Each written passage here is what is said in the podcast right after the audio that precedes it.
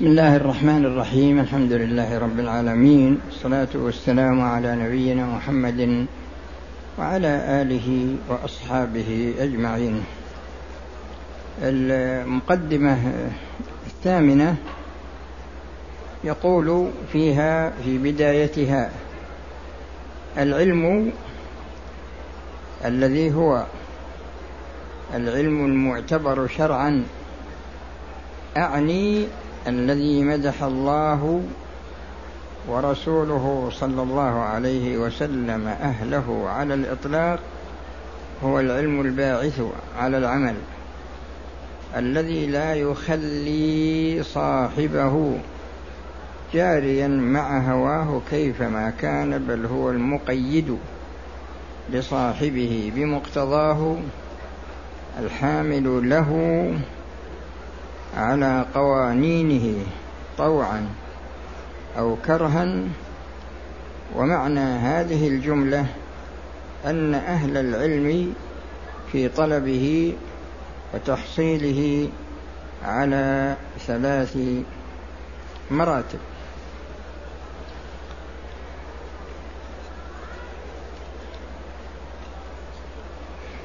قال المرتبة الأولى الطالبون له. ولما يحصل على كماله بعد وإنما هم في طلبه في رتبة التقليد. إلى آخره إلى آخر المرتبة.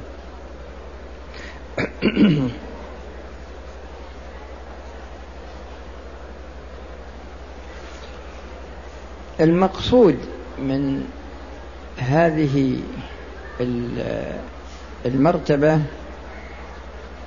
هو بيان مراتب الناس في طلب العلم. وقد ذكر هنا ثلاث مراتب. ذكر هنا ثلاث مراتب.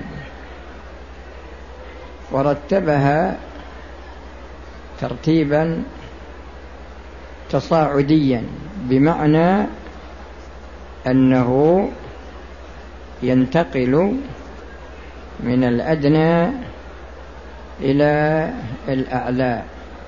هذا الترتيب التصاعدي. بخلاف الترتيب التنازلي يبدأ من الأعلى وينتهي بالأدنى. لكن هذا بدأ بالأدنى.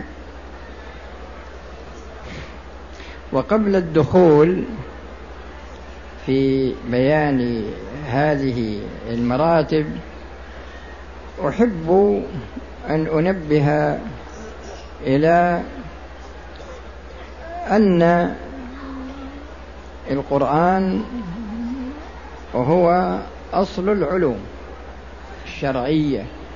التي يحتاج إليها الناس في أمور دينهم وفي أمور دنياهم. وأن القرآن يفسر بعضه بعضا. وأن السنة يفسر بعضها بعضا. وأن السنة مفسرة للقرآن ففيه علاقة وثيقة بين القرآن بعضه مع بعض والسنة بعضها مع بعض والسنة مع القرآن.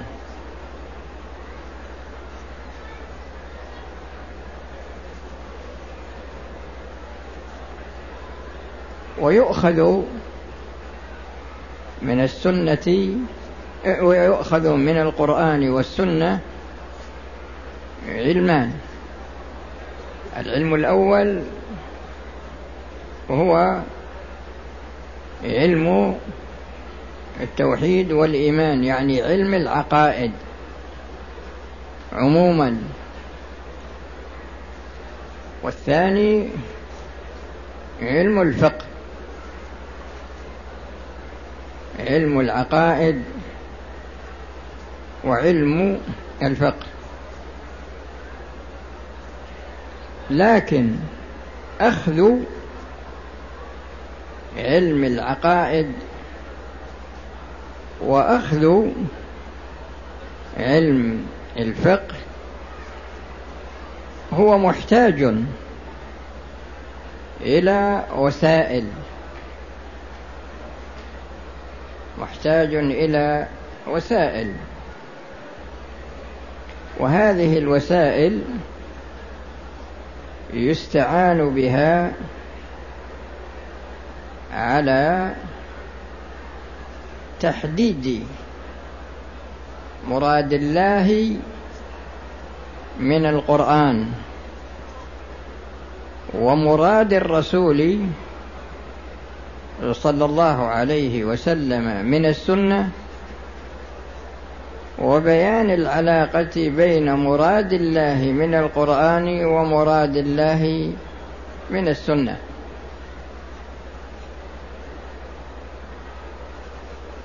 وهذه الوسائل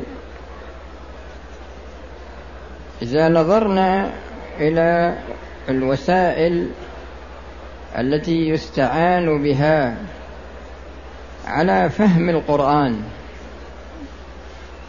وجدنا أن الشخص الذي يريد أن يشتغل في فهم القرآن هو محتاج إلى خمسة عشر علم. لا بد من توفر هذه العلوم عنده وذلك من أجل أن يدخل في فهم القرآن على بصيرة. أما العلم الأول فهو علم رسم القرآن لأنه يوجد في القرآن في بعض المواضع رسم يختلف.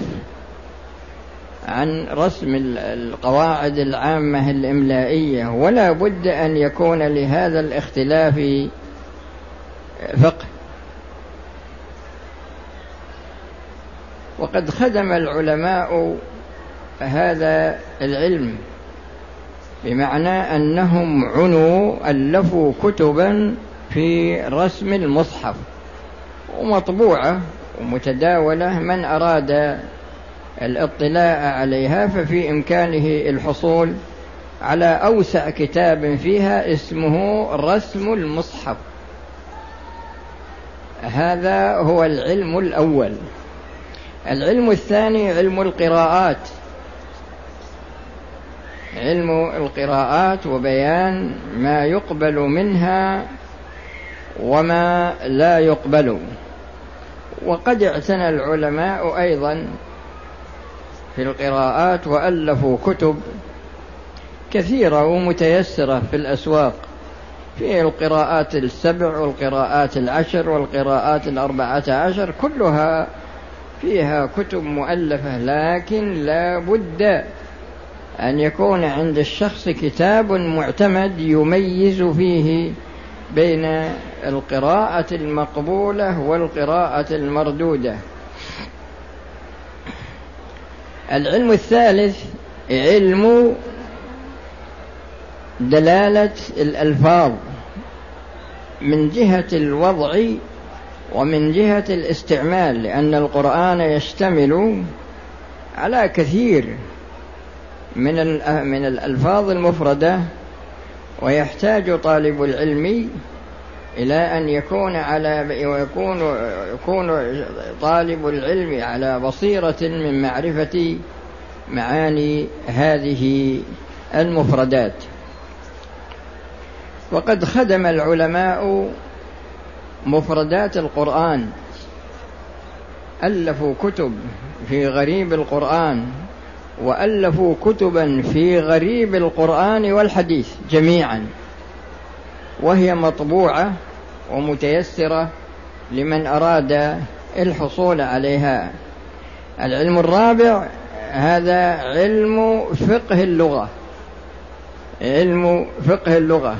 والمقصود بفقه اللغة هنا أصول أصول اللغة. وفقه اللغة بمنزلة أصول الفقه للفقه.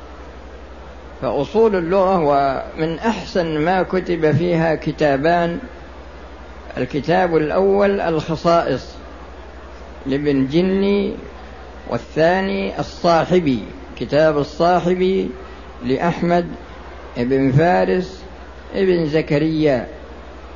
وهذان الكتابان هما أحسن ما كتب في فقه اللغة وفي كتب كثيرة.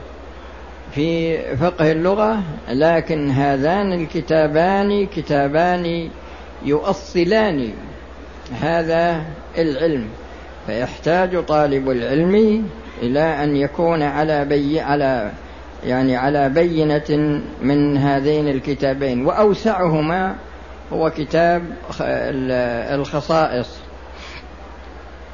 العلم الخامس هو علم الاشتقاق. في اللغة. والسادس علم التصريف. والسابع علم النحو. والثامن علم المعاني. والتاسع علم البيان. والعاشر علم البديع. هذه كلها لا بد أن يكون طالب العلم الذي يريد أن يدخل في فهم القرآن لا بد أن يكون على علم منها. بعد ذلك علوم القرآن. ومنها ومن علوم القرآن معرفة أسباب النزول ومعرفة الناسخ والمنسوخ إلى غير ذلك من العلوم التي آه، تنشأ عن قراءة علوم القرآن. وبعد ذلك آه، أصول الفقه. لأن أصول الفقه يعتبر بمنزلة الميزان لفهم القرآن ولفهم السنة. وبعد ذلك علم سيرة الرسول صلى الله عليه وسلم وكذلك علم السنة. علم السنة لأن السنة مبينة للقرآن. وكذلك معرفة علوم الحديث لأن كما ذكرت لكم أن السنة مبينة للقرآن. وكذلك آه، التأريخ الذي يتعلق بقصص القرآن. هذه علوم يحتاج إليها الشخص الذي يريد أن يدخل في معرفة تفسير القرآن. إذا نظرنا إلى السنة وجدنا أنها تشترك مع القرآن.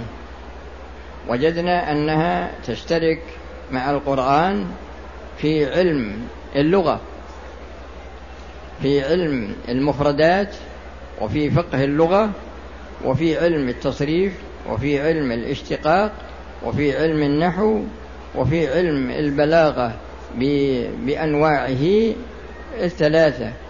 ولا و وأيضا لا بد من معرفة علوم الحديث من ناحية معرفة علل الأسانيد وعلل الرجال وعلل المتون. والعلماء المتقدمون رحمهم الله خدموا هذا الموضوع.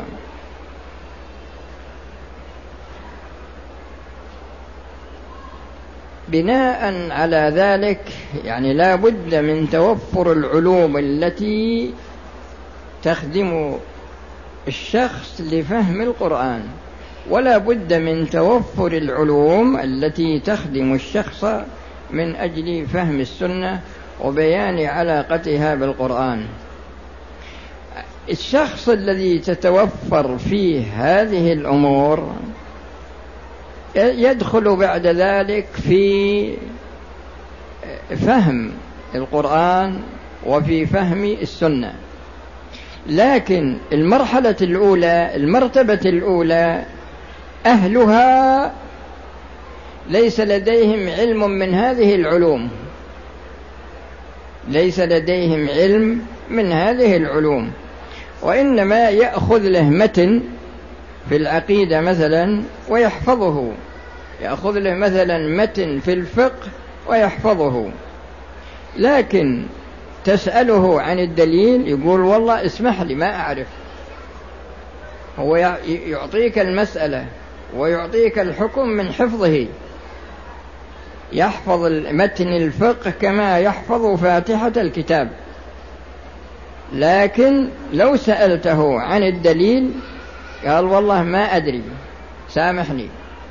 فهؤلاء يعتبرون هم أهل المرتبة الأولى. يعني الذين يحفظون المتون لكنهم ليس لهم علم لا بالقرآن ولا بالسنة من جميع الوجوه التي ذكرتها لكم.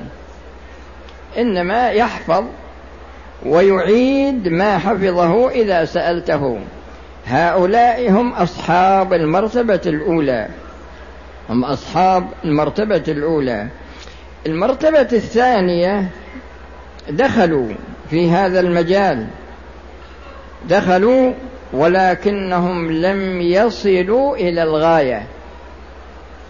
وبيان ذلك أن الشخص يحفظ المسألة ويحفظ دليلها يحفظ المسألة ويحفظ دليلها لكن هذا الدليل وهذه المسألة أو أو نقول علاقة هذه المسألة بهذا الدليل تجدون أن لها علاقة به من ثلاثة وجوه. علاقة المسألة بالدليل سواء كان من القرآن أو كان من السنة. علاقة المسألة بهذا الدليل من ثلاثة وجوه. الوجه الأول علاقة المسألة بهذا الدليل من جهة التقعيد الأصولي والثانية من جهة التقعيد الفقهي والثالثة من جهة تقعيد مقاصد الشريعة. فعندنا قواعد الأصول وعندنا قواعد الفقه وعندنا قواعد المقاصد. فالربط بين المس بين الفرع وبين الدليل الذي أخذ منه هذا الفارع الشخص الذي لا يعرف هذه الأمور استنبط هذا الدليل استنبط هذه المسألة من هذا الدليل لكنه لا يعرف وجه الربط بين هذه المسألة وبين هذا الدليل لا من جهة الأصول ولا من جهة قواعد الفقه. ولا من جهة قواعد المقاصد.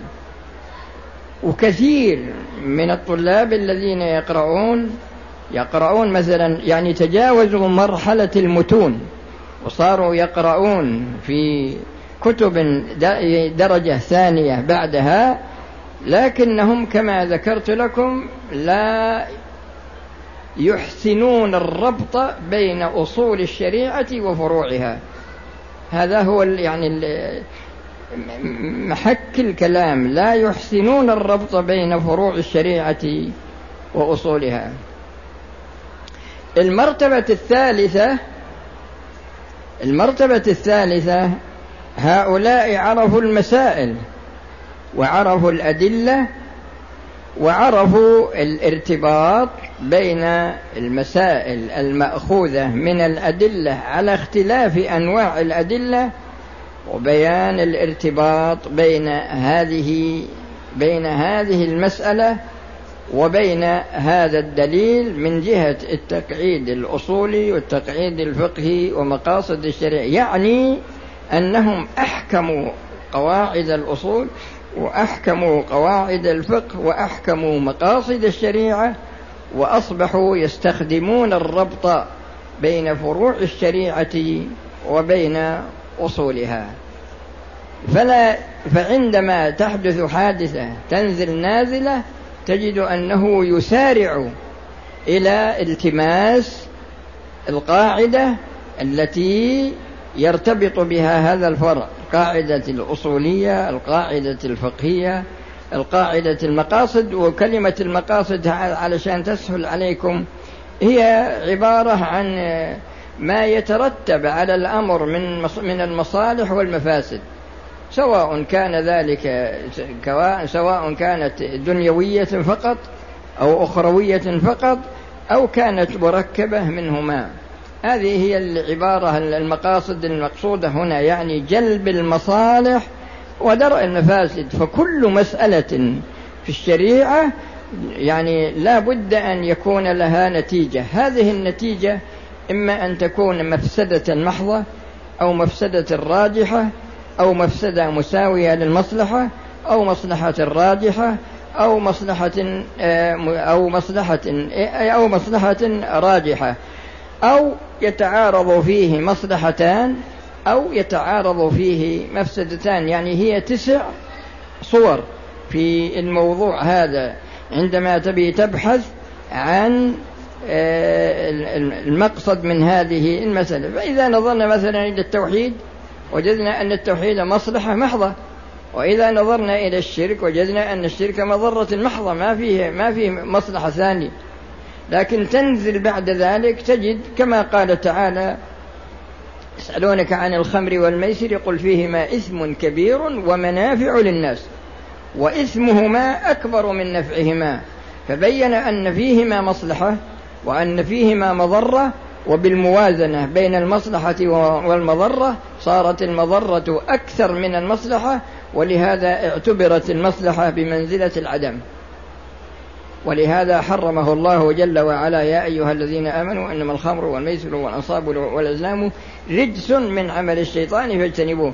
وهكذا كل ما غلبت مفسدته على مصلحته أو تساوت مصلحته مع مفسدته في الشريعة فإنه يكون ممنوعا. فأنت عندما تبي تبحث عن المقصد تبحث عن المصلحة وعن المفسدة المترتبة على هذا الإجراء. هذا بالإضافة إلى الجانب العلمي. يعني هذه المراحل الثلاث هي بالنظر إلى الجانب العلمي. لكن هذا الجانب العلمي يضاف إليه الجانب العملي. الجانب العملي لأن الشريعة أنزلت للعمل والعلم هو وسيلة. العلم هو وسيلة للعمل لأنك لا يمكن أن تأتي إلى العمل إلا عن طريق العلم. فالعلم هو المرحلة الأولى والعمل هو المرحلة الثانية. فأصحاب المرتبة الأولى يعملون لكن عملهم يختلف عن عمل المرتبة الثانية. وأصحاب المرتبة الثالثة يعملون لكن يختلف عملهم عن أصحاب المرتبة الأولى والمرتبة الثانية. وبحسب ما يكون من تأثير للعلم على قلب الشخص يكون العمل. ولهذا جاء في الحديث ولهذا بعض الناس يقرؤون القرآن لكن لا يجاوز تراقيهم تراقيهم. لا لا يجاوزها. كم من قارئ للقرآن والقرآن يلعنه. تجد إنه يقرأ القرآن يقرأ تحريم الخمر ويشرب يقرأ تحريم الزنا ويزني ويقرأ تحريم السرقة ويسرق يقرأ تحريم القتل العمد العدوان ويقتل وهكذا.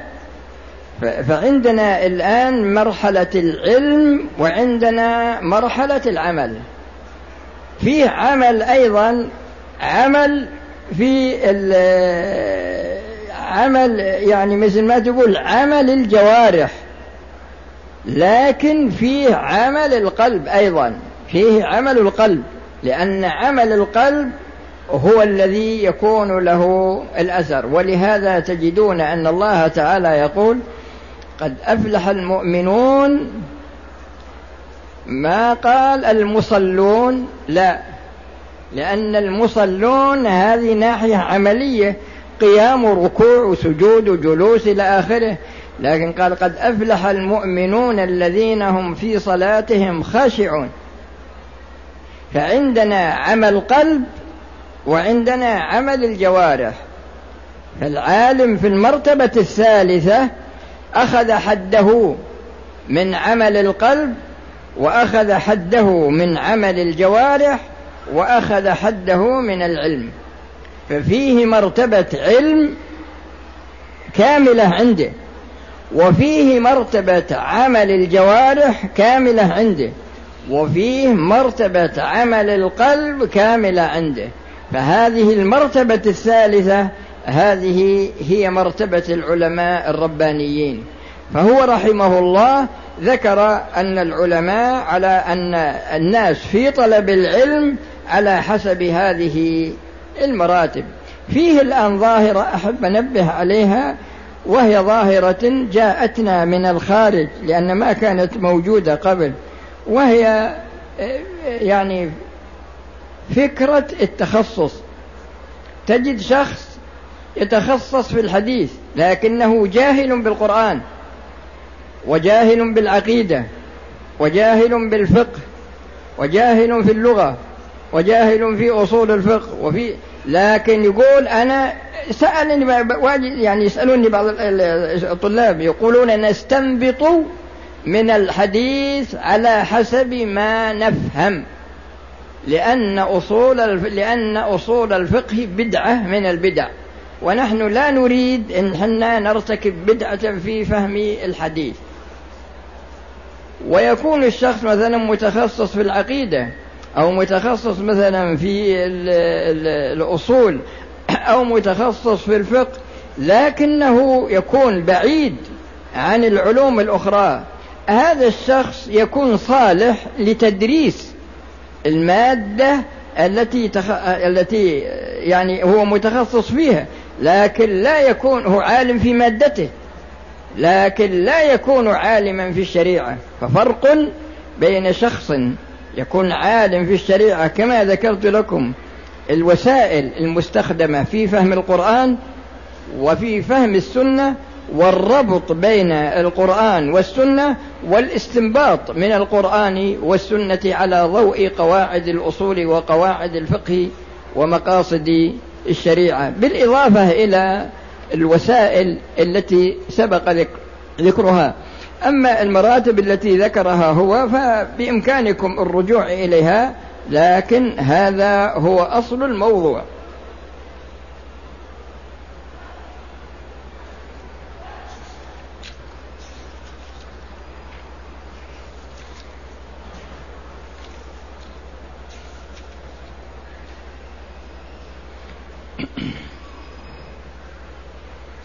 كم الساعة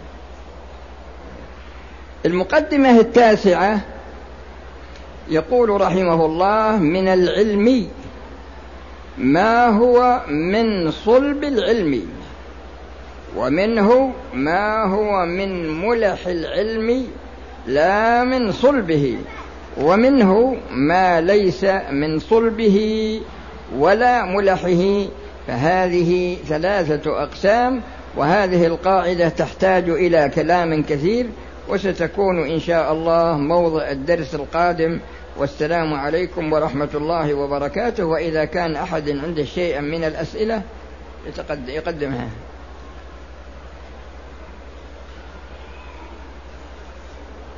هذا يقول إذا نسي المسافر صلاة الظهر وتذكرها في سفره فهل يقصرها إذا نسي المسافر صلاة الظهر؟ إذا نسيها في السفر إذا نسيها في سفر يحق له قصر الصلاة ثم ذكرها فإنه يصلي يقضيها قصرا. لكن المسافر قد ينساها ويقدم إلى البلد. فإذا قدم إلى البلد صلاها أربعا وإذا نسيها في السفر وقدم إلى البلد واستمر النسيان وتذكرها في السفر فإنه يقضيها أربعا بالنظر إلى طروء الحضر في حقه.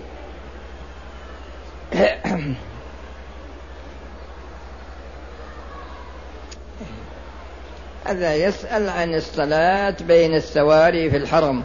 هذا ما في شيء يا أخي. وفي غير الحرم جاء النهي عنه لكن في الحرم بالنظر إلى ضيق المكان.